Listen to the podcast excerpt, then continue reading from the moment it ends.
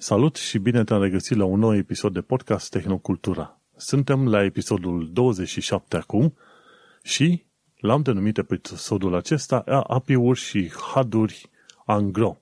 O să explic puțin mai încolo de, de ce avem numele ăsta de podcast. Printre subiectele pe care le vom discuta astăzi sunt Google devine serios cu Pixel 6, LED-uri albastre, API-uri la liber și HUD-uri pentru toți soldații. Gazele tale sunt Manuel Cheța și Vlad Bănică. Bine te-am regăsit într-un nou episod de podcast. Salut, Vlad! Salutare, salutare tuturor! Și uite cum, suntem la episodul 27 și chiar mă gândeam că noi primul episod ce l-am făcut în noua versiune Tehnocultura era pe cât 29 septembrie 2020. Mâine, păi mine se duce anul. A trecut jumătate de an aproape, da. Sau nu chiar, nu aproape, chiar a trecut jumătate de an fix. Da, exact jumătate de e, an. E impresionant. Nu mă așteptam să ajungem aici. Um, poate pentru că nu știam exact pe ce drum o să pornim, dar uite că e unul interesant, ne simțim bine și sper să ducem podcastul ăsta cât mai departe. Și uite cum, suntem deja la jumătate de an de podcast, mâine poi ne facem 50 de episoade și răspoi mâine facem 100 de episoade. Oricum, noi uh, primim, uh, să zicem, uh, cuvinte de laudă de la oameni și asta este un lucru bun, ne face să continuăm. Mersi fain de aprecierile pe care le primim și mai da. trimiteți, mai trimiteți.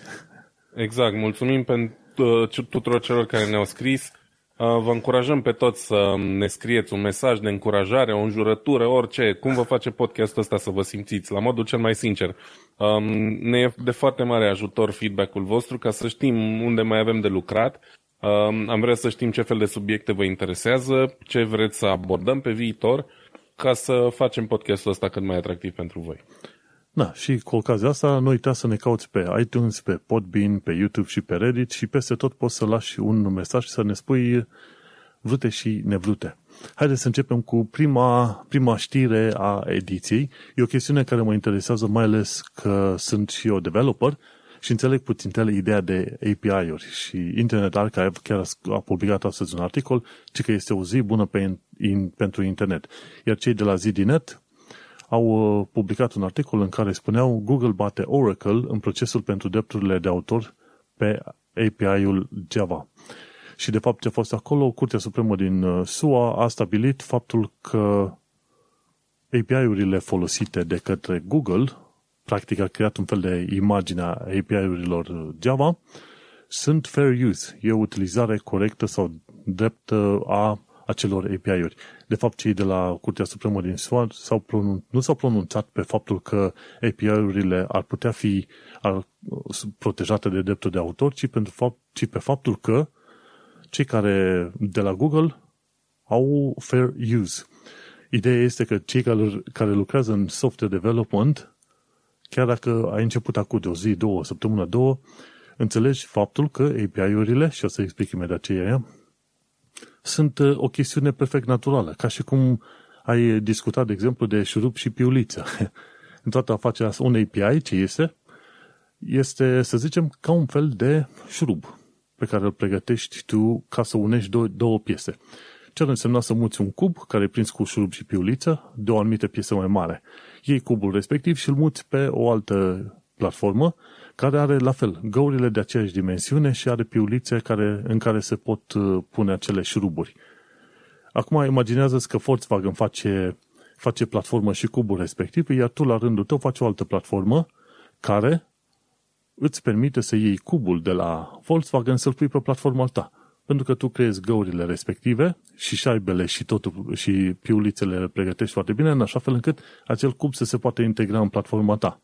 Și vine după aia Volkswagen și te dă în judecată că ei luat tu, ei atacat tu dreptul de proprietate intelectuală și, și copyright și ce vrei tu, ca să nu cumva să poți folosi efectiv cubul Volkswagen la tine, știi? Practic API-urile tot ce înseamnă e un set de instrucțiuni. Cum să folosești un anumit uh, program. Și în setul ăla de instrucțiuni ți se spune, bă, uite-te că ai un uh, set de endpoint sau de URL-uri la care te poți conecta și să trimiți date și să comunici cu aplicația noastră. într-un modul, în modul cel mai simplu, cam asta sunt uh, API-urile. Bineînțeles, când discutăm de limbaj de, de programare gen Java sau alte chestii, acolo se discută de modul în care au numit ăștia funcțiile. De exemplu, să zicem că Java este o carte. Ok. În cartea noastră avem o funcție, spune citește coperta. Avem o altă funcție, numără pagini. Avem o altă funcție, uh, să zicem, uh, scoate la iveală sau prezentăm numărul de, nu numărul, ci efectiv autorii cărții respective. Bun. Asta e Java. Și tu la un moment dat vrei să faci o altă carte. Și ca să obișnuiești oamenii care citesc în cartea Java, tu vei face o altă carte care îi vei da tot felul de funcții, tot așa. Citește autorii, citește numărul de pagini, toate cele, cu același nume. Și atunci vine, vine Java să se supără pe tine. Java. În cazul nostru este vorba de Oracle, cei care au creat uh, limbajul de programare Java. Vine și se supără pe tine că ai făcut o carte care e similară și folosește aceleași nume de funcții. Iar uh, chestia asta e considerată până la urmă fair use. De ce? Pentru că tu, deși ai creat același, ai dat același nume funcției, tu, în interiorul funcției respective, tu trebuie să scrii codul. Modul în care scrii tu codul este cum te privește pe tine. Ăștia, bineînțeles, de la Google au verificat întregul cod sursă al limbajului și tot felul de API-uri folosite, au văzut cum funcționează și atât, dar n-au făcut o copiere de cod. Te uiți, de exemplu, ai o mică funcție care adună două numere, nu? Bun. Ăia de la Oracle au făcut o funcție numită adună două numere, faci și tu adună două numere. Ei când adună două numere, să zicem că taie numerele în fiecare număr, fiecare număr în două, după aia le adune. Să zicem ca metodă. Tu pe partea ta zici, ok, eu pur și simplu să adun două numere și îți returnez rezultatul. Cam asta este ideea de API-uri și chiar a fost o ceartă foarte mare și de fapt cred că procesul ăsta durează de vreo 10 ani de zile. Pe la tot felul de podcasturi de tehnologie, din când în când mai auzi de chestia asta cu Oracle. Și era foarte clar, mai ales pentru software developer, este foarte clară treaba că Oracle, tot ce a vrut să facă este să scoate niște bani de la Google. În niciun caz n-a fost că e vreo încălcare de drepturi de autor pe undeva sau că au făcut ăștia răi, rău ceva sau nu, știi? Oricum, ideea de a breveta, să zicem, uh, software în sine este destul de ciudată și este antitetică celor de la EFF, Electronic Frontier Foundation și tot fel de grupuri din astea care luptă pentru un software liber. Nu gratuit, dar software liber, știi? Și să nu uităm că până la urmă o bună, întregul internet efectiv merge pe software open source. Și este dovedit faptul că până la urmă open source, software ăsta liber, este la care stă la puterea, să zicem, nu la puterea, ci a dat putere oamenilor obișnuiți pe toată planeta. Și după aia vin ăștia alții care au făcut, într-adevăr, programe pentru care vor să ia bani de la Adobe, Ceritu, Oracle și mulți alții și fac uh, puțin mai mult scandal decât ar, ar fi trebuit, știi? Și m-am bucurat foarte mult că, până la urmă, s-a, s-a decis cât de cât că Oracle este in the wrong, cum se zice cu, ocazia asta, cu ocazia asta. Și, cum îi zice, ca să iau o pauză așa pentru efect, abia aștept să văd uh, o situație sau, să zicem, o regulă undeva pe la americani, prin care până la urmă să se decidă, ok, API-urile nu pot fi protejate de drepturi de autor. Dacă tu, Vlad, creezi o funcție numită șapte pitici, eu am voie să-mi creez eu funcția mea numită șapte pitici, care face, să zicem, aceeași funcționalitate, dar nu am fulat cod de la tine, ci am creat în felul meu. Înțelegi? Asta e toată ideea mm-hmm. de API-uri. Și faptul că nu se poate face sau nu s-ar putea face un copyright pe API-uri înseamnă că ai mai mult plug and play. Este mai ușor să integrezi funcționalități în diverse platforme, este mai ușor să muți oamenii de pe o platformă pe alta. Tocmai de aceea articolul de pe Internet Archive chiar spune că este un câștig pentru, să zicem, uh, interoper- fanii interoperabilității. Și asta e, asta e un subiect despre care am discutat noi de vreo câteva ori până la ora aceasta, faptul că ai nevoie să faci interoperabilitate Gândește-te ideea de standarde, de șuruburi, piulițe, ce vrei tu. A existat standardul mm-hmm. ăla mhm. pentru că până la urmă ai avut nevoie de interoper- interoperabilitate. Și tot la fel ai nevoie de interoperabilitate inclusiv în lumea software. Nu te poți spune la un moment Categoric. dat că face un program, dar să nu meargă pe niciun fel de altă combinație de software sau sistem de operare. Și uite-te cum uh, e un, e un lucru bun. Aștept să văd când uh, decizia asta va trece puțin mai încolo de fair use, ci să treacă în drept, drept în direcția de, ok, nu se poate face copyright pe API-uri și să mergi, meargă mai departe. Până una alta, acum o să fie mult mai simplu pentru oameni și o să fie mai curajoși să creeze tot felul de SDK-uri, cum au Software Development Kits, care Software Development Kits îți dă un IDE, un uh, program care are tot felul de utilitare ce îți permite să scrii pro- alte programe în, uh, într-un anumit sistem de operare. Și îți dă un SDK, API, ce vrei tu și uite-te că unii dintre cei mai mari SDK-iști cu ghilimele de rigoare sunt ăștia de la AWS, Amazon. Hai să zicem că tu vrei să faci ceva, un serviciu ca, cum este Wasabi pentru cloud computing și cloud storage în special. Wasabi, din ce înțeleg eu, ei folosesc același, aceleași API-uri ca la Amazon. Dacă le era cumva frică celor de la Wasabi competiția Amazon că ar putea fi dați în judecată, acum uite că nu o să le mai fie frică, pot să folosească în continuare API-urile Amazon. API-uri înseamnă numele de funcționalități, endpoint-uri și alte chestii de genul și vor ști că sunt protejați și nu vor putea fi călcați în picioare. Gândește-te ce însemna dacă nu era Google în spatele Android, că efectiv Androidul a fost uh, construit pe API-ul Java. Gândește-te dacă nu era Google cu banii pe care îi iau ei să se lupte cu Oracle. Dacă era o firmă mai mică, ce făcea chestia asta era călcat în picioare până la ora asta. Probabil că asta a fost uh, oarecum și miza Oracle să încerce să stoarcă niște bani de la Google care Google ar avea de unde să-i dea, dar uh, nu le-a ieșit, nu? Nu, știu. nu, nu, nu le-a ieșit. Uh, și acum ideea este că sper că nu, nu se mai merge mai departe, că n-ar avea unde. Ideea este că unul dintre judecători, nu mai știu exact cine, la un moment dat s-a pus să învețe programare, ca să-și dea seama care este cearta ăstora cu API-urile, pentru că, în mod normal, este greu să explici unui om care nu are de-a face cu software development-ul ce, ele asta, ce este la un API, un cod, un program și așa mai departe. Și un judecător dintre toți ăștia, la un moment dat, a învățat să programeze. Și a trecut prin vreo șase curți de apel, reapel, ce vrei tu pe acolo, și la una dintre astea, avocatul, avocatul judecător a dat dreptate la Google. Zice, băi, după ce am programat și eu un timp, mi-am dat seama că e o prostie. Oracle n-are ce căuta să ceară bani pentru API-uri. O, în fine, e o veste foarte bună și am ținut, chiar dacă este puțin cam obscură, e ezoteric așa pentru foarte mulți oameni, dar e o veste foarte bună și pentru care mă bucur eu. Gândește-te că o tonă de firme mici vor putea face tot felul de API-uri fără să fie călcate în picioare, inclusiv de cineva ca Google. Și cam aici mă opresc, că aș mai putea vorbi, dar uh, timpul este limitat. Îmi place că ești foarte pasionat de subiect. Din păcate nu prea pot să te susțin că nu mă pricep foarte tare în, în chestiile astea. Știu și eu ce e la un API și așa mai departe, dar sunt încă începător în ale programării, să zic așa. Um, oricum, și pentru cei care ne ascultă și sunt în domeniu, sunt uh, convins că sunt vești bune.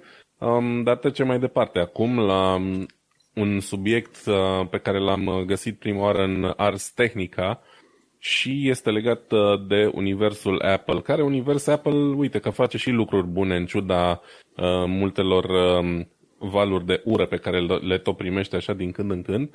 Um, și anume se pare că au început să respingă foarte multe aplicații care vin la review în, uh, în App Store um, de oarește vreme, um, ceea ce uh, ne duce cu gândul la faptul că urmează în curând un release de software important pentru um, Apple. Um, mai precis, e vorba de um, iOS și iPadOS 14.5, care s-ar putea să se lanseze deodată în, în perioada imediat următoare. Care e treaba și de ce, e, de ce sunt respinse aplicațiile astea? E foarte important. Um, ei bine, cei de la Apple își actualizează politicile de, de privacy uh, cumva în favoarea utilizatorilor. Um, și anume, nu vor să mai permită aplicațiilor uh, cel puțin aplicațiilor third party, să folosească funcții de tracking din astea avansate, una dintre ele uh, numindu-se fingerprinting, prin care efectiv um, dau un ID individual fiecărui device ca să poată să controleze mult mai, uh, mult mai clar și concis informația um, de pe telefoanele respective. Și um, plus că fingerprinting-ul ăla te urmărește peste tot pe internet, din ce am înțeles, Absolut. Nu? Da, te urmărește clar peste tot pe internet. Um, se pare că um, tool-ul ăsta este vital pentru multe companii din, uh, din advertising. Um, folosește multe tehnici din astea de uh, targeted advertising și uh, cel mai supărat a fost Facebook în urmă cu, nu mai știu, vreun an sau ceva de genul când s-au anunțat uh, prima oară modificările astea. Um, dar bineînțeles nu sunt singurii care vor, uh, vor fi afectați. Um, Același Facebook yeah. care de curând a pierdut iarăși datele a 500 de milioane de oameni, nu? Exact. O să venim și la subiectul ăsta um, puțin mai încolo. Ei bine, chestia e că um,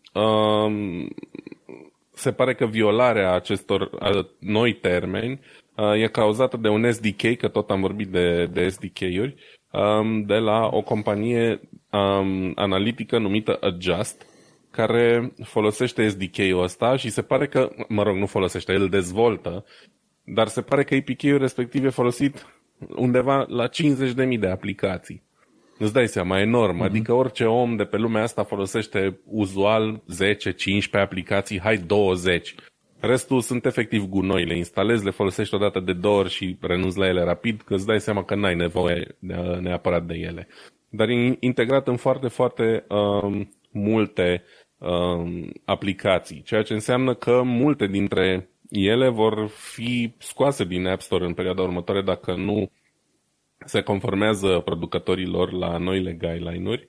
Um, printre, probabil cel mai important update va fi ăsta în, în noul iOS. Cumva mă bucură chestia asta. Uite, chiar acum citesc um, cartea uh, The Age of Surveillance Capitalism, poate ai auzit de ea, scrisă mm-hmm. de uh, o tanti Shoshana Zubov. Am citit cam un sfert de ea și sunt un pic îngrozit de ce citesc acolo, pentru că sunt anumite chestii de care nu știam. Um, de unele mai auzisem, dar nu le-am avut în vedere la momentul respectiv și acum le citesc cumva cu alți ochi, cu altă minte și mă sperie ce citesc acolo. Sunt um, um, chiar la un capitol despre Google și despre toate tehnicile lor de uh, achiziționat date, ca să nu zic furat. Și când uh, citești știrea asta, uite, îmi dă așa un pic, nu, nu sunt fanboy Apple, nu vreau să fiu înțeles greșit, dar îmi dă așa un pic de încredere că Apple totuși uh, se duce în, în direcția bună cu genul ăsta de măsuri. Um, pentru că chiar dacă o, o aplicație încearcă să facă tracking și chiar dacă tu vrei ca aplicația să facă tracking dintr-un motiv sau altul, e bine să știi de chestiile astea. Asta e foarte important. E important să nu facă chestiile, lucrurile astea pe ascuns. Și ei, practic, asta încearcă să facă. Uh, vor să transparentizeze foarte bine uh, ceea ce vor aplicațiile de la utilizatori, astfel încât să poți lua tu decizia pentru tine, nu să o facă aplicația. Bă, ce aplicație e asta? E o aplicație de pus wallpaper-uri pe, pe telefon. Ok, și ce vrea de la mine? Păi îți vrea numărul de telefon, vrea numele contacților tăi din telefon, hmm. um, vrea acces la informații despre, uh, din aplicația Health, da? vrea să știe înălțime, vârstă și așa mai departe. Puțin și cam prea mult, gândești, așa, da. Da, uh, pentru ce? Dacă e vorba de o aplicație de wallpaper-uri, poate sună exagerat, dar nu e. Să știți că multe um, aplicații de genul ăsta foarte banale la prima vedere folosesc unele dintre cele mai avansate metode de tracking tocmai pentru că par inofensive. Știi? Și atunci e important să știi din start cu ce te confrunți.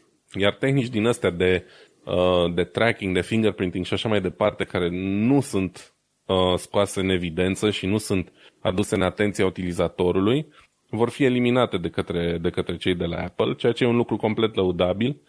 Um, și stăteam și mă gândeam astăzi în timp ce ascultam cartea și cu știrea asta în cap, dacă Google va face vreodată pasul ăsta și cumva Google este fix parte din cei care câștigă de pe urma acestui tracking, știi? Cumva Apple, poate și prin faptul că oferă produse mai scumpe, uh, prețuri mai mari și pe aplicații și sunt mai puține aplicații gratis decât la Google și așa mai departe, nu e atât de dependentă de, de lucrurile astea.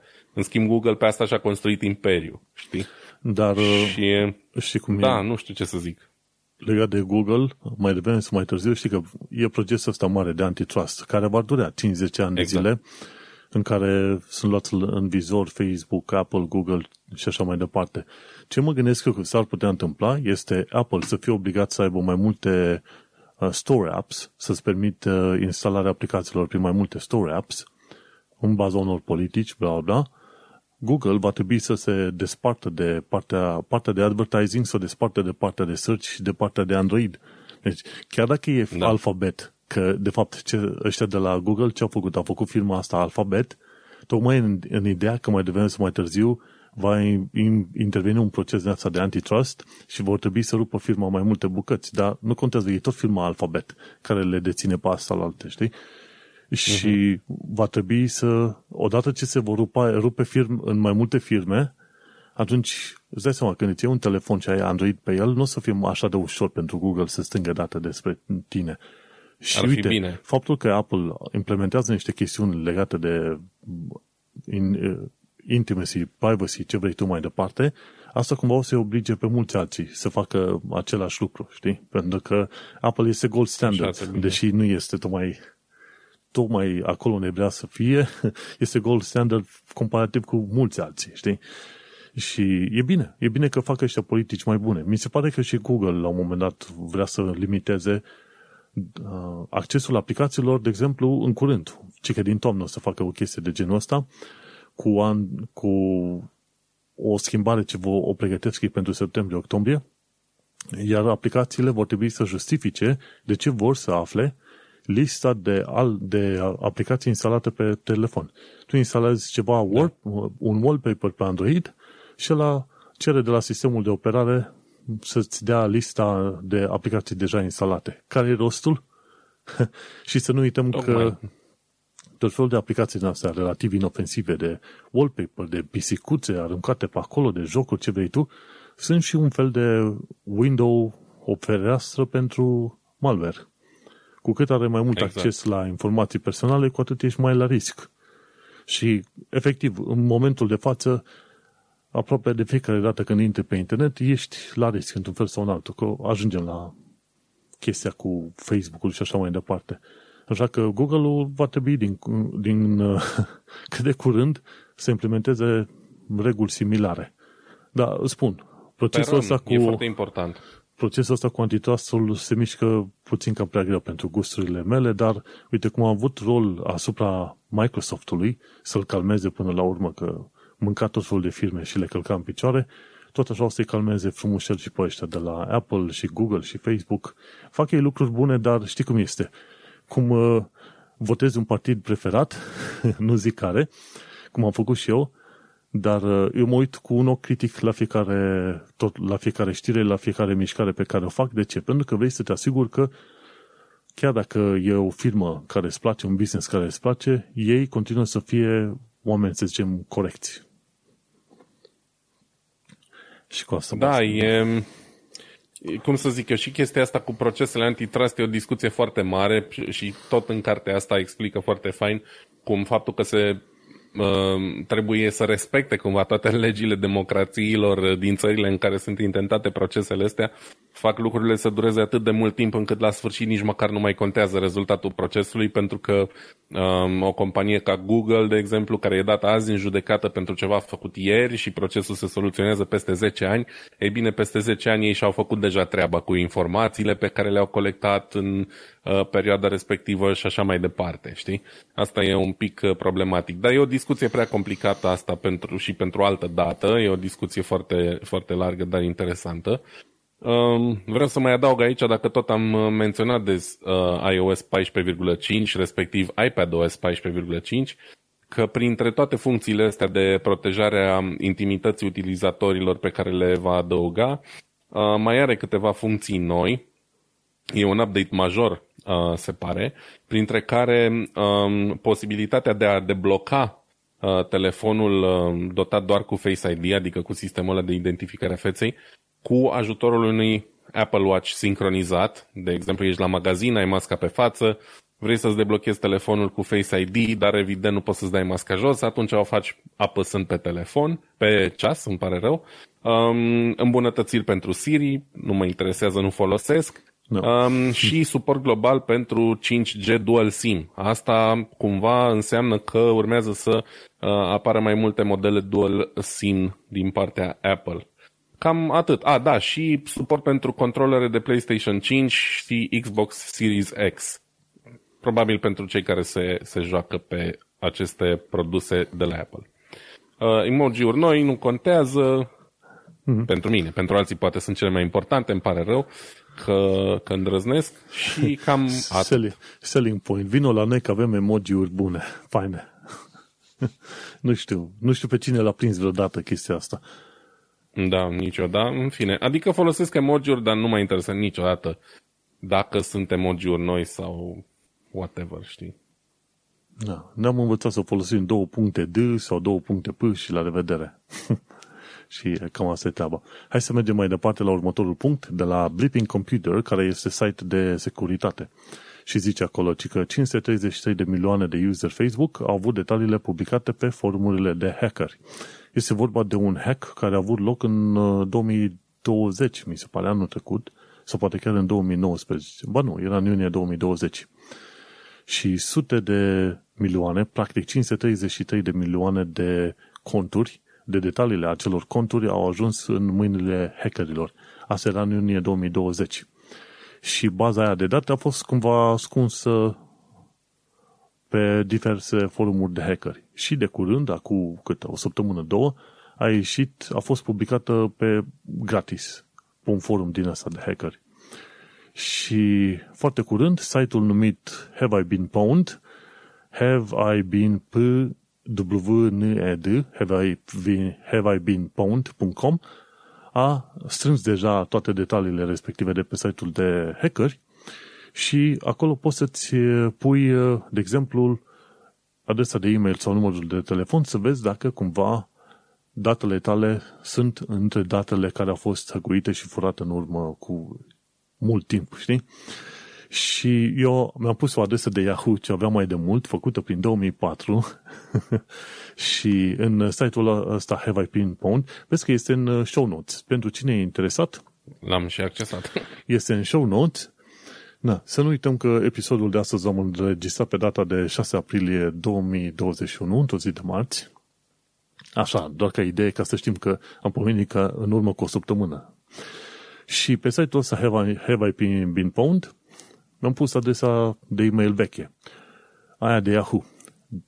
Adresa de e-mail de Yahoo era în 12 locuri, în 12 leaks, de la 12 firme și aplicații și ce vrei tu diferite din fericire pentru mine, am trecut de la adresa de Yahoo în urmă cu vreo 3 ani de zile și ceva.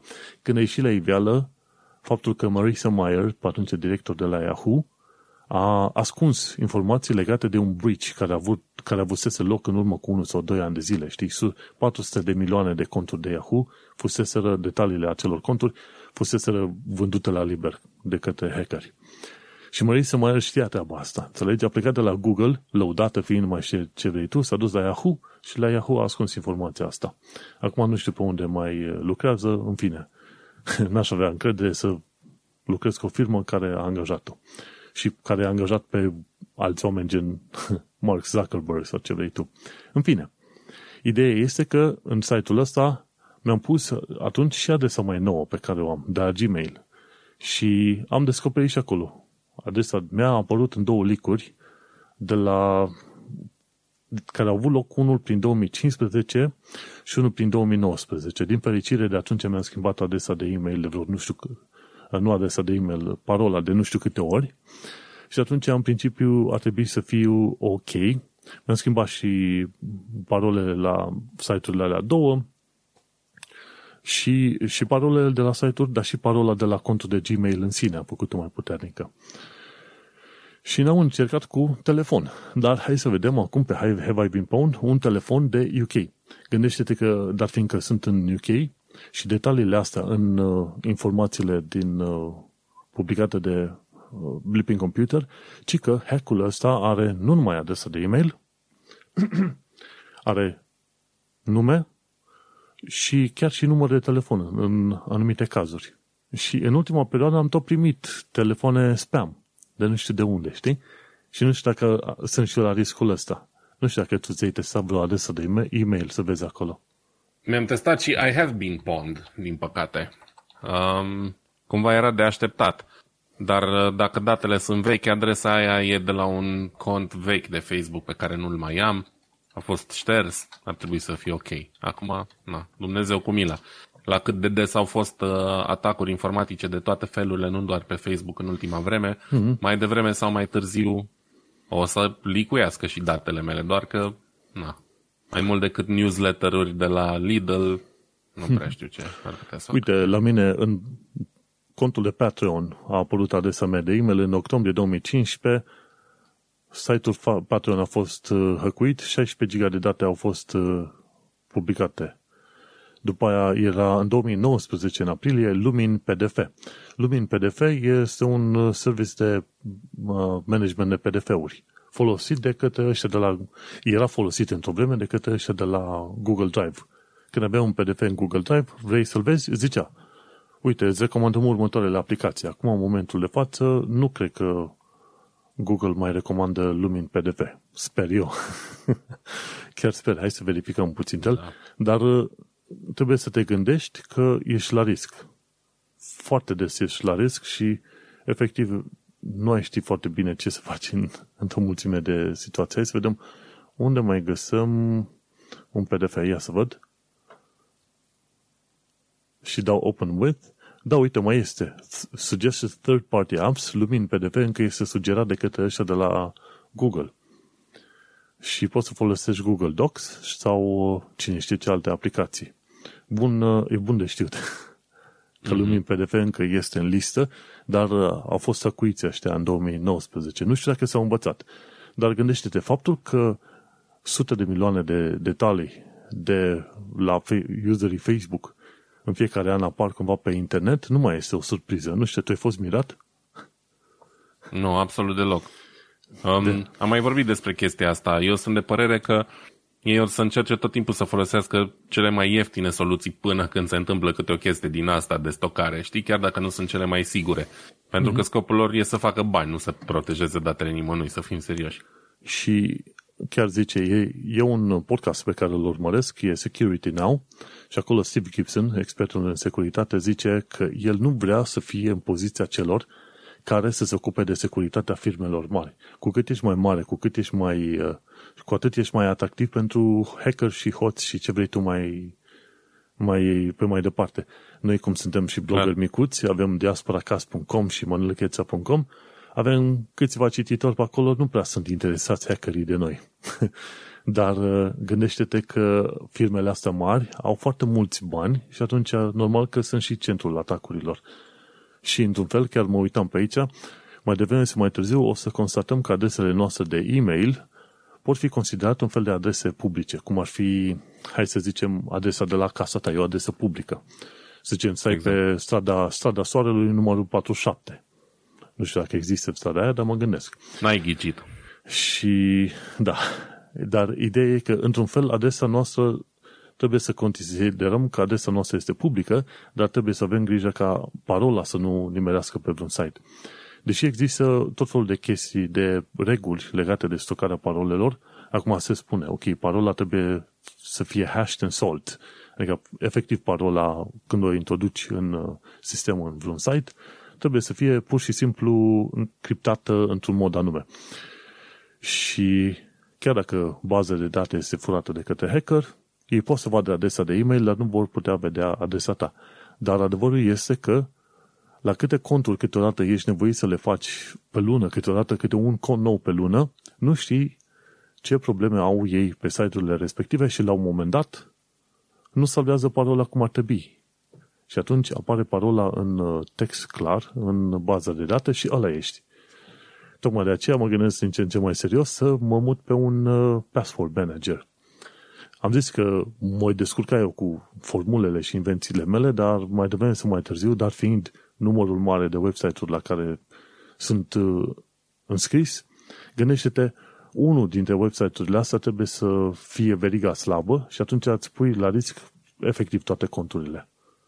Nu este Clar. tot mai ușor să-ți descopere parola, dar uh, mai devreme sau mai târziu, chiar și ideea de formulă s-ar putea să fie riscantă. Așa că încă mă gândesc la mod serios să folosesc un password manager.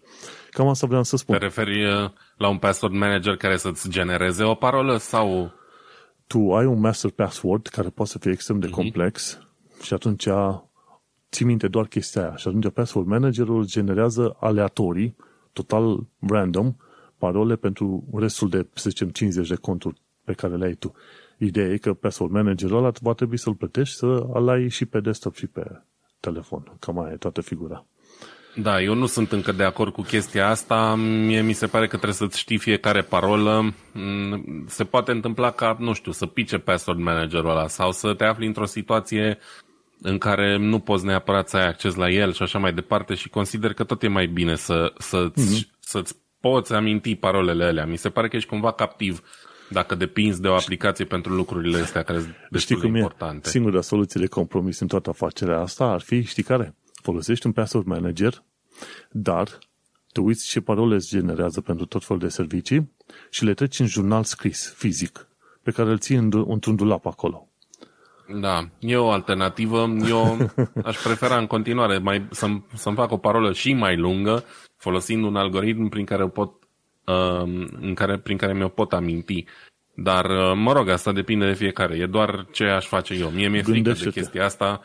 Uh, efectiv, m-aș simți la mâna celor care mi-au generat parolele, știi? Adică oricum n-aș face asta niciodată pentru chestiile esențiale, gen cont bancar, nu știu, ceva date super importante. Pentru login-uri la YouTube și la alte site-uri din astea multe care îți cer acum login, n-ar fi neapărat o problemă. Dar aș prefera ca chestiile de care, de care poate depinde viața mea, ca să zic așa, să nu, mm-hmm. să nu fac asta. Și, bineînțeles, care fiecare dată, two-factor authentication sau multi-factor authentication ca să fie puțin mai bine. Și atunci, dar nu, dar nu prin SMS, dacă poți prin uh, aplicațiile alea de cod generat uh, pe bază de timp. SMS-urile, ci că sunt foarte ușor uh, spoofed în perioada asta. În fine, am, uh, am făcut o paranteză cam mare și cred că am înțeles ideea că Facebook uh, are zero respect pentru utilizatorii săi. Aia cred că nu mai era de mult un mister pentru nimeni. Um, păcat doar că foarte puțină lume chiar realizează că se întâmplă lucrurile astea. Um, în fine, vorbim uh, mai puțin de Facebook, că din păcate nu vorbim decât de rău de ei în ultima vreme și trecem mai departe. Um, un subiect pe care l-am uh, curat, ca să zic așa, din uh, Engadget, dar în articolul original a apărut în 9 to 5 Google, um, ne spune că uh, Google sunt pe cale de a introduce primul lor sistem on a chip, adică primul lor, uh-huh.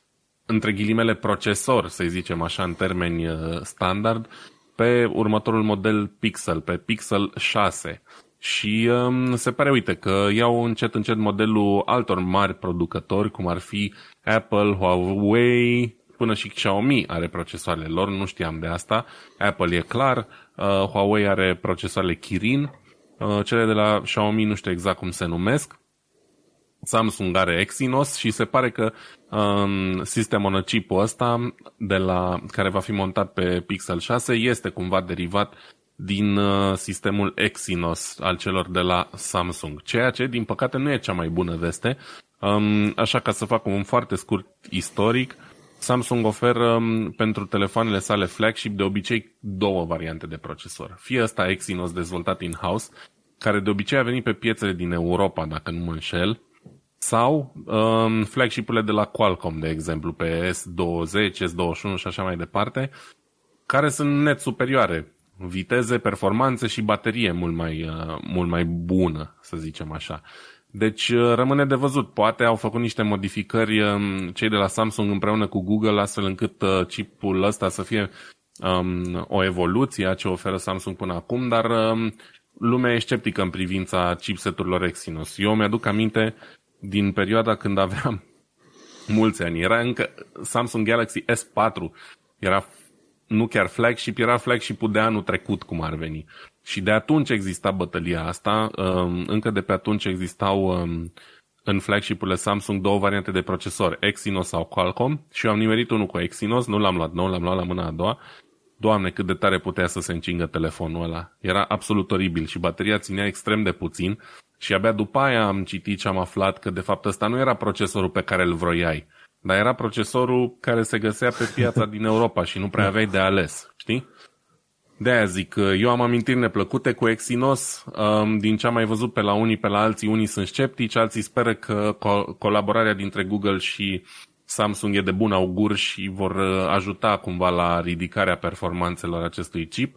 Uh, se pare că numele de cod intern pentru procesorul ăsta ar fi Whitechapel și ar urma să fie instalat nu doar uh, pe telefoanele celor de la Google, ci ar vrea să poată fi folosit și pe Chromebooks. Se pare că Chromebooks încă există și o duc binișor, deci uh, da, Google trece încet încet pe silicon propriu, ca să zic așa, cam asta ar fi moda ultimilor 2 ani. Da, că acum am înțeles că nu o să vin mai pe Pixel 6, o să fie și pe Pixel 5a sau ceva de genul ăsta. Oricum... Um, nu... Cred că pe următorul Pixel A, adică cel de la anul, probabil. Că mm-hmm. 5A am impresia că a ieșit deja, nu? A ieșit și am înțeles că ar fi da. un fel de refresh. Nu știu ce vor să facă. Ah, ok, așa se poate, se poate să fie o variantă de genul. Ideea, ideea este că Google ar putea să-și creeze propriul său, să zicem, CPU mobil pe an fără nicio problemă, pentru că ei, ei își fac design de, să zicem, de propriile clustere pentru uh, bază, nu bazele lor de date, ci pentru data centere. Ei și-au creat propriile lor hardware-uri pentru networking și procesare și ce vrei tu pe acolo. Așa că pentru mine nu e o știre extraordinară faptul că Google își face propriul CPU, SoC sau ce mai fi, e faptul că în sfârșit se gândesc să se ducă puțin mai mult. Dar acum, îți dai seama, e, e un risc și cu integrarea asta verticală. Când o firmă începe să facă de toate chestiile și, și da. de la distribuție până la construcția de piese și ce vrei tu, se pune într-o, se, se aruncă, se bagă într-un colț, cum a făcut Intelul. Intel face și design de procesor, dar face și producție, fabricație. Și acum da. e o problemă. Când, când nu se pare asta două, nu permiți una, nu permiți competiție și pe de altă parte risc să te transformi într-un dinozaur care se mișcă extraordinar de greu. Și atunci, nu. Google probabil că știe foarte bine care este treaba. Ideea este că tot ce... Acum, Samsung ce este? Sud-corean. Deci n-ar fi riscul să fie exact. influență din asta chinezească. Să zicem că toată lumea vrea să fugă nu, de chinez nu, la Nu cred asta, că poate știi? fi vorba. Nu. Dar... Um, pe de altă parte, cumva dă un sentiment de încredere că Google ia în serios divizia asta de telefoane mobile dacă investește în așa ceva. Știi, pentru fanii uh, produsului ăstuia Pixel uh, e un semn de bun augur până exact, la urmă. uite, e Pixel 4 și chiar mă gândeam, zic, mă, sper că ăștia, o să, eu am Pixel 4 și sper că ăștia o să continue și când, uh, când văd că investesc efectiv în propriul, său, propriul lor SoC, Asta înseamnă că cel puțin două, trei generații încolo mai merge mai departe cu pixelul. Și eu chiar exact. mă bucur. Pentru că fug, fug nebunește de Samsung, iPhone nu-mi place, să zicem, ecosistemul și atunci am avut la un moment dat, am folosit un telefon două chinezești, în perioada asta prefer să stau departe de ce înseamnă produse chinezești cât se poate, știi? Așa că pixelul e pe primul în listă când e vorba de telefoane mobile. Bun. Bun. Hai să mergem la alt chestie, mai alte chestii. Mai sunt, mai sunt chestiuni faine de discutat. Uite, tocmai de la PC Gamer am aflat ci că Microsoft a intrat într-un contract de 20 de miliarde de dolari cu armata SUA pentru harduri pentru soldat. Toți gamerii de pe planeta asta știu ce înseamnă heads-up display, HUD. Și mi se pare că unele mașini deja implementează HUD-uri, ceva de genul ăsta, au display care reflectă direct în uh, parbrizul mașinii pe suprafața exact. interioară și vezi foarte bine, să zicem, uh, o hartă sau kilometrajul, ori, ce știu, ce viteză ai, chestii de genul ăsta. Foarte bine, e un termen optimist pentru heads-up display-ul de pe mașini. Am uh, avut parte de a testa câteva dintre ele, dar urmează, o noua generație promite niște revoluții, va fi interesant de văzut. Noaptea vezi, ziua când e lumină puternică, mai, mai slab. E, e vorba de faptul că sunt informații destul de puține și arată cumva au display uh, LCD din anii 80. Dar, um, după cum am zis, se pregătesc uh, niște inovații interesante. Uh, niște chestii cu o realitate augmentată. Nu vorbesc acum prea multe, așteptăm să iasă pe piață mai întâi. Da. Hei, și uite-te că ceea ce vedem noi în jocurile noastre video, scuze, cu heads-up display care zice câte gloanțe mai ai, în ce direcție trebuie să te duci și așa mai departe, ceva de genul ăsta vrea să implementeze Microsoft pentru soldații americani.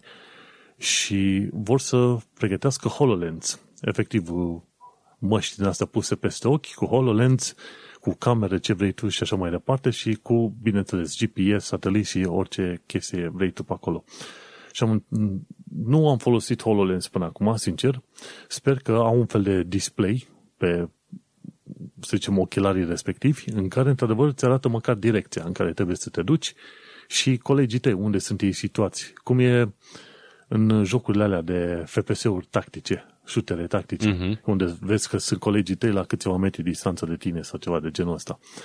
Și uite-te că chestiuni care le vedeai în jocurile video acum 10 ani de zile devin o realitate pentru soldații americani. Deci, efectiv, soldații ăștia care, când erau mai tineri, jucau jocuri video, acum ajung să aibă și heads-up displays când merg, când sunt detașați. Și acum nu știu exact, ci că am înțeles că vor să creeze 120 de mii de asemenea heads-up displays, denumite IVAS, se numește Integrated Visual Augmentation System, IVAS, care este de fapt un HoloLens probabil supra, la suprapreț plătit de către armata americană. Nu știu acum cât, cât de util va fi într-adevăr în, în câmp. Gândește-te că ăștia când se duc, se duc pe nisip, pe ploaie, pe frig, pe ce vrei tu. HoloLens-ul nu știu dacă funcționează cum trebuie în casă, la temperatură stabilă, dar minte când ești pe vremuri afară, pe frig, pe ce vrei tu. Plus că explod, sunt explozii prin zona aia, ce știu, mai primești o bută după cap, etic. tot felul da, de chestii greu de astea. zis. Dar greu uite de zis. Că... Ideea e că dacă armata se bagă la așa ceva și bagă bani, s-ar putea să avem parte de niște evoluții inesperate care să le facă totuși utile, știi? Și care poate să le aducă cumva și bă, uh-huh. o utilitate în lumea civilă ulterior. Mm, da, de multe ori așa se întâmplă. Când armata a creat un sistem, uite, și GPS-ul tot uh, de către armata a fost creat efectiv pentru uh-huh. tracking foarte specializat. Și atunci, dacă se investesc banii ăștia, este foarte probabil că până la urmă o să se ajungă și în uh, populația civilă o chestie din asta. Gândește-te că, să zicem că au un NDA ăștia de la Micro, nu un NDA, un contract de exclusivitate cu armata pentru 10-20 de ani de zile, după care Microsoft poate să scoată la iveală sau între timp poate un uh, heads-up display în care să te disezi cu adevărat și când mergi pe stradă sau când mergi cu mașina. Mm-hmm. Oricum, ideea este că ăștia de la Amazon la un moment dat s-au, s-au certat și cu Microsoft pentru că Microsoft a mai câștigat un alt contract cu de 10 miliarde cu, pentru Pentagon, un cloud pentru salvarea datelor în, în cloud și e, uite, cu alte 20 de miliarde ce poți să știi este că Microsoft merge bine. Acum îți dai seama de unde își permite Microsoft să dea câte, cât 7,5 miliarde pentru Skype, încă 7, sau 9 miliarde pentru Bethesda și alte chestii, știi? Acum îți dai seama de unde au ăștia bani. De la au slavă jocuri. Domnului. Au. În fine, uite, și de-aia am și spus, am pus API-uri și HUD-uri pentru angros, angro. HUD-uri pentru toți. HUDs. Sunt curios să văd cum o să pară la mașini și mai ales când este vorba de un heads-up display pentru mașină în uh, timp de zi. Când e soarele, îți vine soarele din față, ce direcție, ce mai vezi. Știi?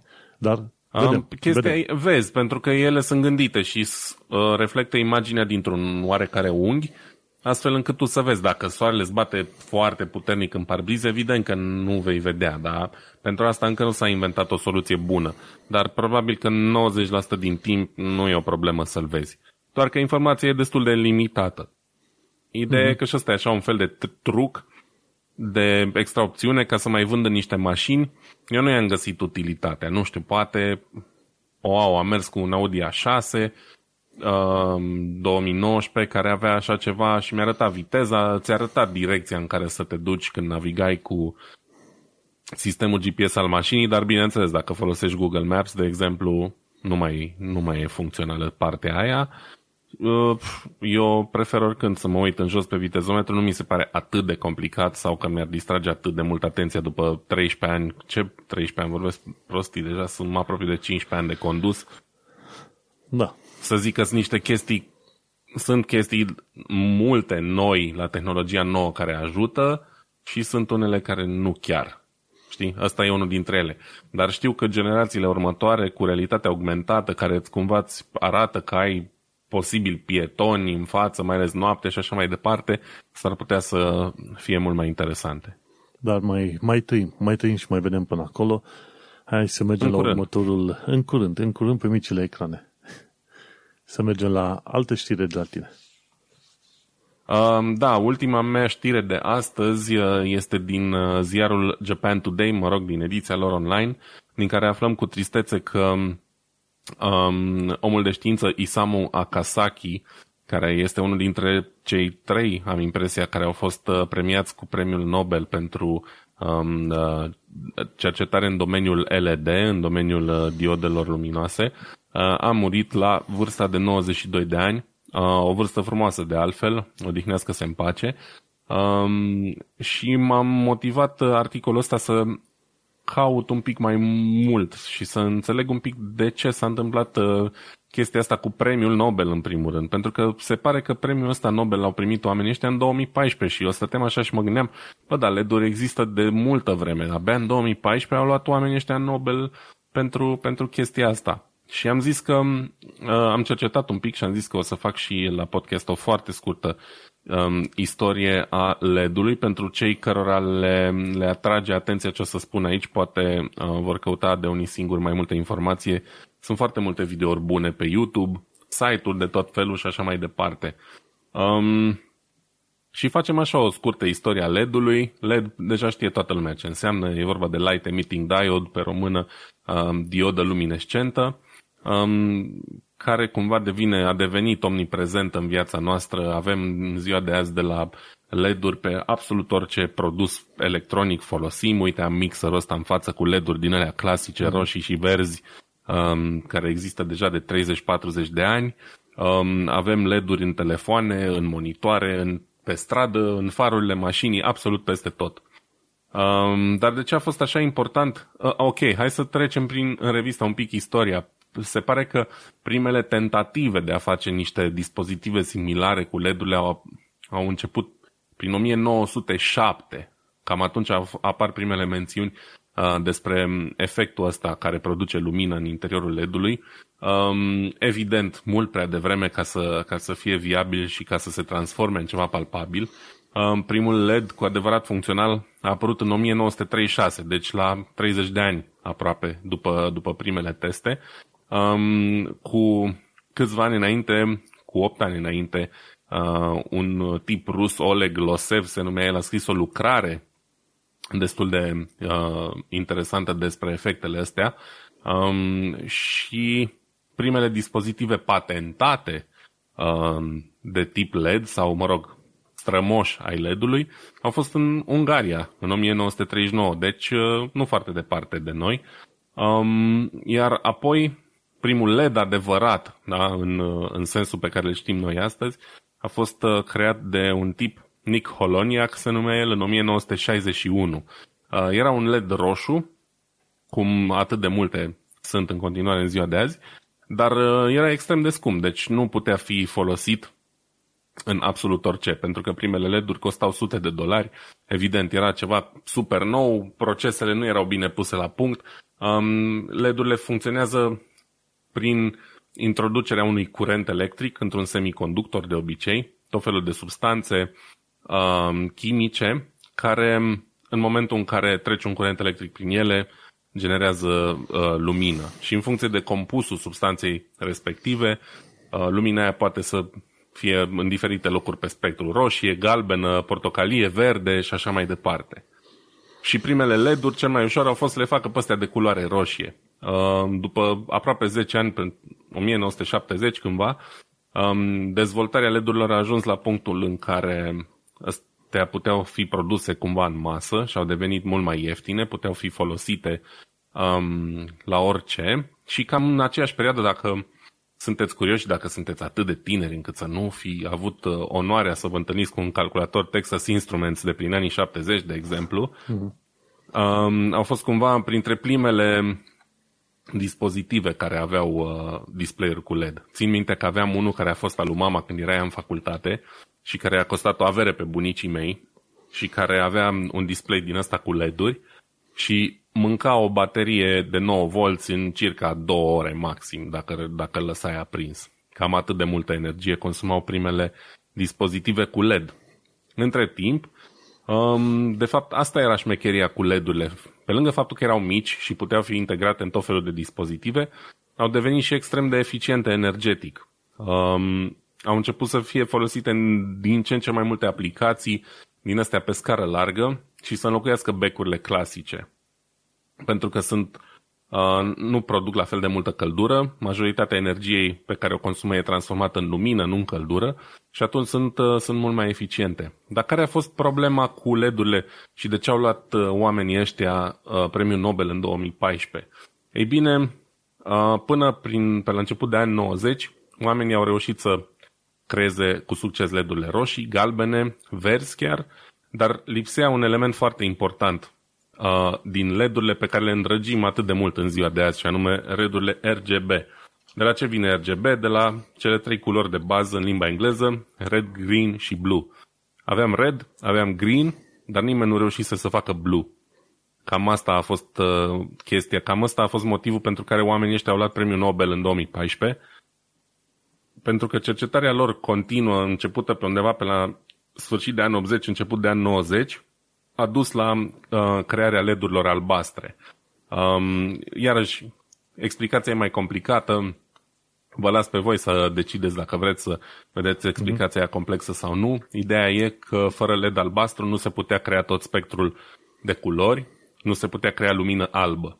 Și de asta a fost foarte importantă descoperirea acestui LED albastru, pentru că a fost foarte greu să găsească compușii aia chimici perfecți care să rezulte în uh, posibilitatea de a produce LED-uri cu lumină albastră. Odată cu realizarea acestor LED-uri, cumva s-a schimbat toată paradigma, s-a schimbat lumea în care trăim, de fapt, știi? Pentru că, uite, avem în ziua de azi ecrane LED. S-au dus neoanele, folosesc... gata. S-au dus neoanele, neoanele au fost cumva o soluție destul de proastă de la început, dar uh, erau o soluție mai bună la lumina incandescentă clasică, fără să fie o soluție cu adevărat bună, știi? Soluția, într-adevăr, de în, ă, cea revoluționară e asta cu LED-uri. Avem LED-uri albe azi, care ne luminează casele, iarăși ă, le folosim pe post de far la mașini, dar LED-ul albastru a fost cel mai important pentru că a fost cel mai greu de obținut și pentru că a dus la posibilitatea de a crea LED-urile astea RGB, da? pe care nu le folosim doar ca să ne luminăm frumos uh, tastatura și calculatoarele, ci care au aplicații reale, multe, da? În primul rând în display-uri, mai ales display-urile alea imense pe care le vezi pe clădiri și așa mai departe, le fără tehnologie LED, nu, nu ar fi fost posibile. Existau variante ale lor și înainte de existența LED, dar erau extrem de costisitoare și de grele și consumau incredibil de mult curent. Acum sunt foarte economice, țin foarte mult pentru că unul din uh, multele avantaje ale LED-ului, pe lângă consumul mic de energie, e faptul că sunt foarte rezistente. Dacă sunt de calitate și dacă le dai un curent potrivit, da, nu foarte puternic, poate să țină ani de zile, 10 ani chiar, la o utilizare normală. Da. Și cam asta, uite, LED-ul e o chestie de multe ori trecută cu vederea, pentru că îl vedem peste tot și deja am uitat că există și că a fost nevoie de mulți ani de cercetare ca să fie dezvoltat. Um, am pus un link acolo de la unul din youtuberii mei preferați, uh, LGR, care are un clip uh, fain despre istoria LED și sunt multe. Dacă căutați și dacă sunteți interesați să aflați mm-hmm. mai mhm. multe uh, despre tehnologie, găsiți foarte multe chestii import, uh, importante, na, de, asta ține de voi, dar utile și interesante uh, pe YouTube și nu numai. Ideea e că, uite, o chestie minusculă și care poate fi trecută cu vederea ca LED, ca un LED, da, LED-ul albastru, a făcut ca niște oameni să câștige premiul Nobel la un moment dat. Și gândește-te um, că în momentul de față avem inclusiv o tehnologie numită microLED, care, da. care îți permite să ai uh, tele, televizoare cică mai bunicele sau comparate, comparabile cu OLED. Avantajele sunt multiple și avansurile făcute în ultimii 10 ani sunt absolut incredibile. De la 30 de ani de când a apărut LED-ul roșu până la uh, când a apărut cel albastru, da? până în ziua de azi în care avem absolut tot bazat pe LED, au trecut doar încă 30 de ani. Deci a durat 30 de ani să se dezvolte o culoare de LED și apoi în următorii 30 de ani LED-ul a devenit o chestie omniprezentă. Nu, nu există om pe lumea asta care să nu fi folosit sau văzut vreodată un, un LED, cred. Și mm, da, e interesant, e un capitol foarte important din istoria tehnologiei pe care multă lume îl trece cu vederea pentru că efectiv nu l ai în vedere, știi? Nu e o chestie care să atragă atenția nimănui, păi, dar e o chestie care ne schimba viețile. Cum îți dai seama că o tehnologie este foarte utilă în societate? Când nu-ți dai seama că există. Exact, așa este. Și da. oricum, legat de LED, sunt cel puțin m-am uitat la LED-ul folosit la, la iluminatul public. E o mică mare problemă cu ăla.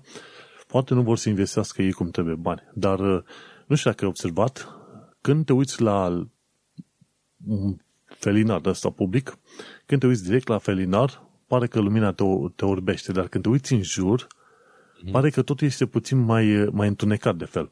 Și aici e o problemă da. cu LED-urile în genere și pe care încă nu au rezolvat-o, așa cum trebuie, faptul că nu ocupă între, întregul uh, spectru dintre roșu până la albastru. LED-urile de obicei se emit în uh, benzi foarte înguste, de exemplu roșu, exact. verde și albastru. Tocmai de aia, când te uiți la un LED direct, vezi lumina albă și foarte strălucitoare. Dar când luminează obiectele din jur, obiectele din jur sunt deja, par mai, uh, mai puțin strălucitoare, ca să zic așa, nu sunt luminate cum trebuie. Pentru că lipsesc lungimile de undă, există efectiv părți întregi din spectrul dintre roșu și albastru, unde îți lipsesc lungimile de undă și tocmai de aia nu primești suficient de multă, să zicem, lumină înapoi din mediul înconjurător. Tocmai de aceea, mm-hmm. în ceea ce privește fidelitatea culorilor obiectelor din mediul ambient, este mai mare la becul incandescent, pentru că ele emite da. în tot spectrul. Și acum, la LED-uri, ce mai trebuie rezolvat, mai ales pentru iluminatul public, e tocmai chestia asta. Fă cumva un LED care să genereze lumină în întregul spectru dintre roșu și albastru. Sunt curios să văd cum o să continue. Dar oricum e un uh, lucru extraordinar pentru că, cum ai zis tu, fără LED albastru, nu aveam uh, tot felul de monitoare în principiu pe LED. Da. Um, da, în domeniul ecranelor e clar, cea mai mare revoluție acolo a fost. Uh, sau nu aveam mouse-uri cu RGB, nu aveam tastaturi. Ar fi fost oh, doar uh, RG. Ar fi lipsit B-ul, vezi? Și n-ar fi fost uh, triada completă. Ei, glumesc. Da, clar. Um, chestia că e că iluminatul stradal cu LED e totuși într-o fază destul de incipientă, să zic așa. Nu avem de foarte mulți ani.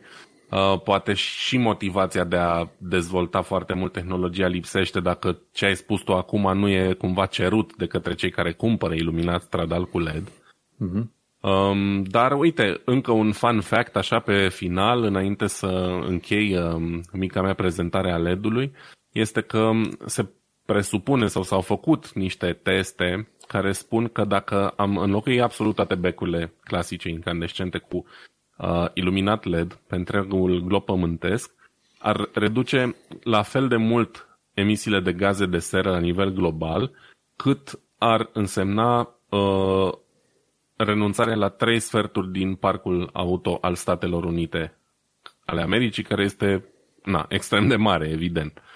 Deci cam atât de, de eficiente sunt LED-urile în comparație cu iluminatul clasic. Ăsta e probabil cel mai mare beneficiu pe care îl avem de la ele în momentul de față. Și contează, uite, eu mi-am schimbat în Brașov, la apartamentul din Brașov, uh, în urmă cu, nici nu mai știu, că sunt de 2 ani deja în Germania, în urmă cu 3 ani să zic, toate becurile din casă cu lumini LED.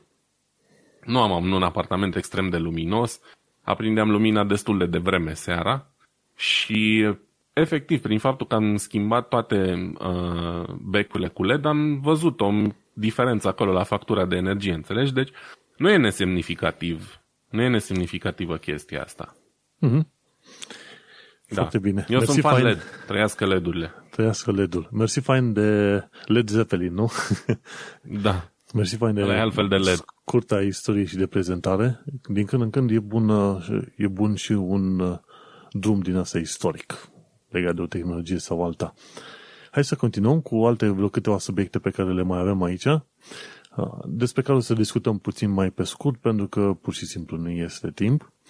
Și Smithsonian Magazine. Avem știri pe scurt acum, sau informații pe scurt, ci că Ingenuity, elicopterul trimis pe Marte cu, ro- odată cu roverul Perseverance, conține, conține un material din avionul original al fla, fraților Wright. Frații Wright, f- americani care au încercat să facă un avion care zbura self-propelled, cum se spune, adică de la sine putere, ci că undeva pe, prin decembrie, 17 decembrie 1903, au reușit să arate că, într-adevăr, poți să ai, ai un avion și poți să zbori. Și au uh, zburat preț de cât? 40 de metri, adică 20 de secunde. Ei, Puțin o parte, o, da, puțin tel, dar e bine. O parte din pânza de la avionul respectiv, din aripă, este deja atașată în micul elicopter trimis pe Marte. Elicopterul se numește Ingenuity. Și o, o chestie foarte interesantă, Ingenuity chiar de curând a fost uh, eliberat, e deocamdată la sol și cred că o să-l lanseze în zilele următoare. Au trebuit să lucreze puțin, al, puțin mai uh, intens la el, pentru că, efectiv, Ingenuity e un elicopter micuț, cred că are o înălțime de maxim un metru și este un fel de dronă. Efectiv, te gândești că este o dronă cu două elici contrarotative și am înțeles că trebuie, datorită faptului că presiunea aerului este de vreo 90 de ori mai mică decât pe pământ, îți dai seama că elicele alea trebuie să se rotească la mii de rotații pe minut ca să reușească să stea în, în aer. Sunt foarte curios să văd când o să reușească să trimită primele poze cu roverul și de la înălțime, așa, 10, 20, 50 de metri altitudine, așa. Dar uite Uh, că... Google Maps Marte, cum ar veni. Da, o să fie Google Maps pe Marte. Deja au, deja există, mi se pare. Google Maps chiar avea o vre, într-o vreme o posibilitate, nu Google uh, Maps, ci era Google Earth, Earth. Dacă avea aplicația în sine instalată, da, da. te puteai duce să vezi Marte. Și Marte Cred că și poți pe în lună. continuare, da. Cred că poți în continuare. Nu m-am uitat pentru Ia să că... că... am impresia că am pe calculator. Da, tu uite-te în timp ce eu mai vorbesc. Ideea este că puteai să te plimbi înainte, dar acum, când ai instrumente la fața locului, poți să facă o cartografiere ceva mai bună. Și chiar dacă elicopterul respectiv nu reușește să facă mare lucru, ideea este că ai deja o bucată de material care este acolo. Acolo unde rămâne elicopterul ăla, cred că va fi zona istorică protejată pe următoarele câteva sute de, de ani de zile. Așa că vom trăi și vom, vom mai vedea ce să mai fie pe acolo. Toată lumea așteaptă să vadă când e noul filmuleț cu sunet de la roverul Perseverance. Știi că din când în când, acum mai face înregistrare și cu sunet. Bineînțeles, ce poți să auzi decât vântul. E, cine știe, tocmai asta e chestia. Nu știm niciodată când o să auzim ceva la care ne așteptăm mai, mai puțin. Un țipăt, un pârț, ceva trebuie să fie pe Marte acolo. Ideea e că neașteptat. bănuiala generală este că a existat viață cel puțin microbiană pe Marte și este foarte probabil că dacă a existat, să se găsească și niște urme în sedimente. Tocmai de aceea s-au dus chiar pe fundul unui l- vechi lac. Da. Vechi lac. Bun, mergem mai departe. La Tech Explore, al doilea, că primul cumva m-am atins de el, și anume Apple are brevet pentru suprafețe sensibile la atingere. Efectiv, tastaturi reconfigurabile. Și când te uiți în linkul respectiv, o să vezi că, de fapt, Apple a obținut un brevet pentru ai o placă metalică, de desubt e o placă cu senzor și sub aia este un fel de altă placă din asta de uh, procesare a senzorilor și așa mai departe. Și unul dintre lucrurile interesante legate de acea suprafață este că e plată și poți să faci reconfigurare ca să generezi tot felul de keyboard-uri, tipuri de tastaturi și eventual cu trackpad-uri ce vrei tu. Știi că în momentul de față avem uh, tastaturile astea și dacă se întâmplă ceva cu tastatura e murdărită, scap cafea pe acolo, am pățit la laptop. se scap cafea în laptop și se trebuia să așteptă zi două până se usca și după aia tastele erau prinse, se blocau în cafea acolo. Am pățit. Hei, N-am pățit cu, și eu. cu o chestie din aia nu mai ai probleme. Trebuie doar să te înveți să tastezi pe masă. Imaginează-ți cât de enervant Ai, este ai. să tastezi pe, pe masă pe o suprafață care nu, nu are un feedback haptic. Să simți că împinge înapoi, știi, degetul sau ceva, cum e la tastele obișnuite. Și, dar mă gândesc că odată ce apare tehnologia aia uh, în mass production, la un moment dat o să vezi că oamenii se obișnuiesc.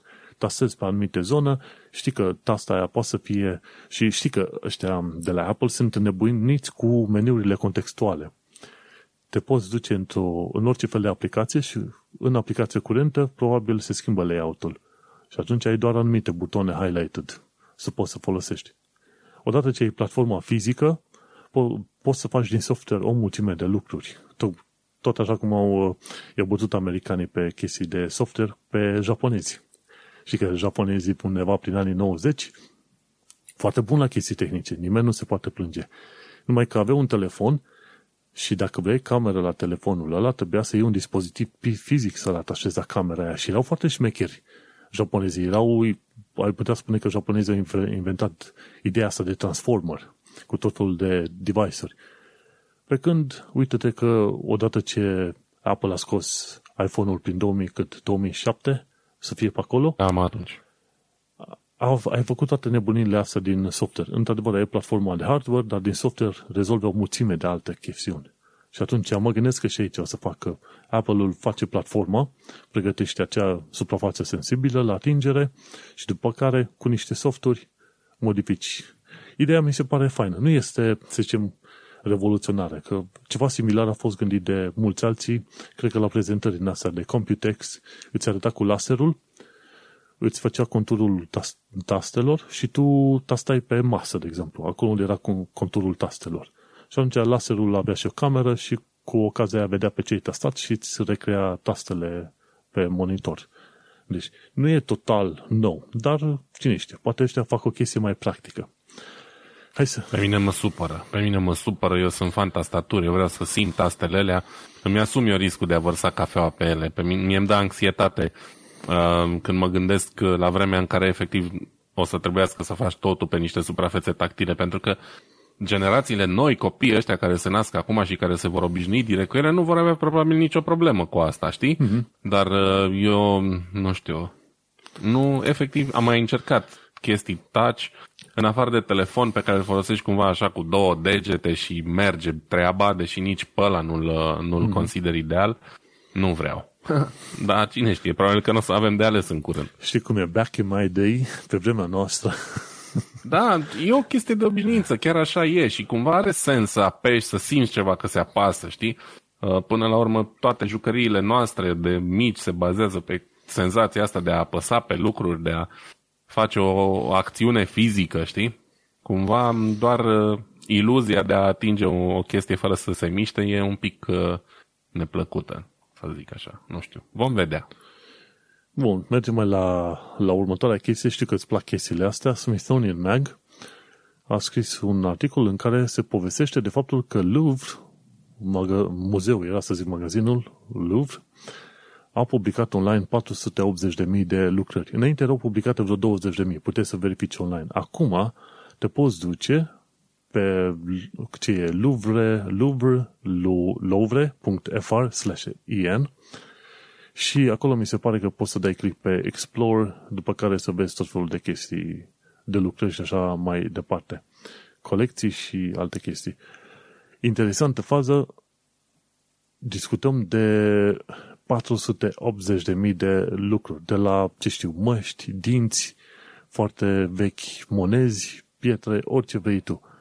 Și când te pui acolo, îți arată codurile de pe ele și, bineînțeles, tot felul de alte chestiuni. De exemplu, caracteristici, când a fost descoperit și așa mai departe. Foarte fain. 480.000. Cine este interesat de muzee, Louvre are 480.000 de asemenea de lucrări. Super, super simpatic. Nu mă mai uit că am fost. Da. Glumesc. Le-ai văzut pe A, nu, toate. chiar am fost, Le-ai a fost văzut pe- impresionant. Le-ai văzut nu pe le-am toate. văzut pe toate pentru că e mult prea mare și era mult da. prea aglomerat și eu nu am răbdare în aglomerații de genul ăsta, plus că nu sunt cel mai mare fan uh, umblat prin muzee și privit uh, tablouri. Într-adevăr, e impresionant, mai ales dacă ești pasionat de artă, e, na, the place to be, ca să zic așa. Mm-hmm. Uh, am fost la locurile esențiale, am văzut-o pe Mona Lisa, am fost dezamăgit de Mona Lisa, dar uh, nu, n-aș, uh, n-aș, n-aș mai merge încă o dată. E foarte înghesuit, nebunie, toată lumea vrea să uh, vadă Louvre și parcă cumva își știrbește din, uh, din farme chestia asta. Cel puțin pentru mine cam asta e senzația. Mm-hmm. Bine, mai sunt, mai toate muzeele acum își prezintă tot felul de chestiuni online și e bine să facă treaba asta, pentru că nu toată lumea are acces, are acces la lucrurile astea. Și ultima chestiune pe ziua de astăzi este de la Explaining Computers. Ci că care sunt diferențele între procesoarele Intel și AMD? E acolo o mică incursiune prin istorie sau chiar mai mult explică diferențele sau asemănările între astea. Cumva AMD, cum ave, care a venit după Intel, cumva face o, să zicem, o oglindă, o oglindire a clasificărilor din uh, Intel. De exemplu, Intel are Atom și Celeron și Pentium, iar pe partea AMD ai Athlon. După aia ai seria Core de la Intel. E bine, cu seria Core de la Intel vine, vine AMD cu, AMD cu Ryzen și Threadripper. Iar după aia ai seria Xeon de la Intel, pe partea AMD vine Athlon Pro, Ryzen Pro și Epic. Și acolo explică mai multe chestiuni, în mai multe puncte, care e diferența sau asemănarea între procesoarele astea Intel și AMD și de unde vine și notația asta, 357, de exemplu Ryzen e 3579, e chiar o oglindire a Core, i3, i5, i7, i9. Și cam, cam atât. Cine este interesat să urmărească filmulețul ăsta, 12 minute și ceva, îți trece puțin prin istorie și îți dai seama cum poți să compari puțin tel, model, diversele modele. De exemplu, la Intel ai modelele cu K, care înseamnă overclocked. Ai modelele cu G, care înseamnă că au placă grafică integrată. Și ai F, care nu au placă grafică integrată, știi? Și ceva similar la AMD. Mi se pare că AMD-urile au APU. Când auzi de APU, știi că are și placă grafică integrată în procesor. Uh-huh. Și asta. Dar uite, aici ce, mă, ce e interesant, de exemplu, Xeon Platinum de la Intel are 56 de nuclee. Îți imaginează să ai ceva 56 de nuclee. Bineînțeles, e, n-ai nevoie pentru gaming. Pentru gaming am stabilit în episodul trecut, 6 nuclee sunt suficiente de la 6 încolo. Și cam atât. Explaining Computers, nu uita să te duci să te înscrii la canalul respectiv pentru că este foarte fain. Și pe de altă parte, nu uita să te înscrii și să dai share la podcastul ăsta pe acolo, pe, pe oriunde poți, bineînțeles, să ne trimiți și recomandări. Cam atât a fost pe astăzi. Cred că am vorbit mult despre multe lucruri care ne plac și nu vrem să vă mai reținem, pentru că timpul este scurt, chiar și pe vreme de pandemie. Așa că shameless, shameless promotion, Vlad.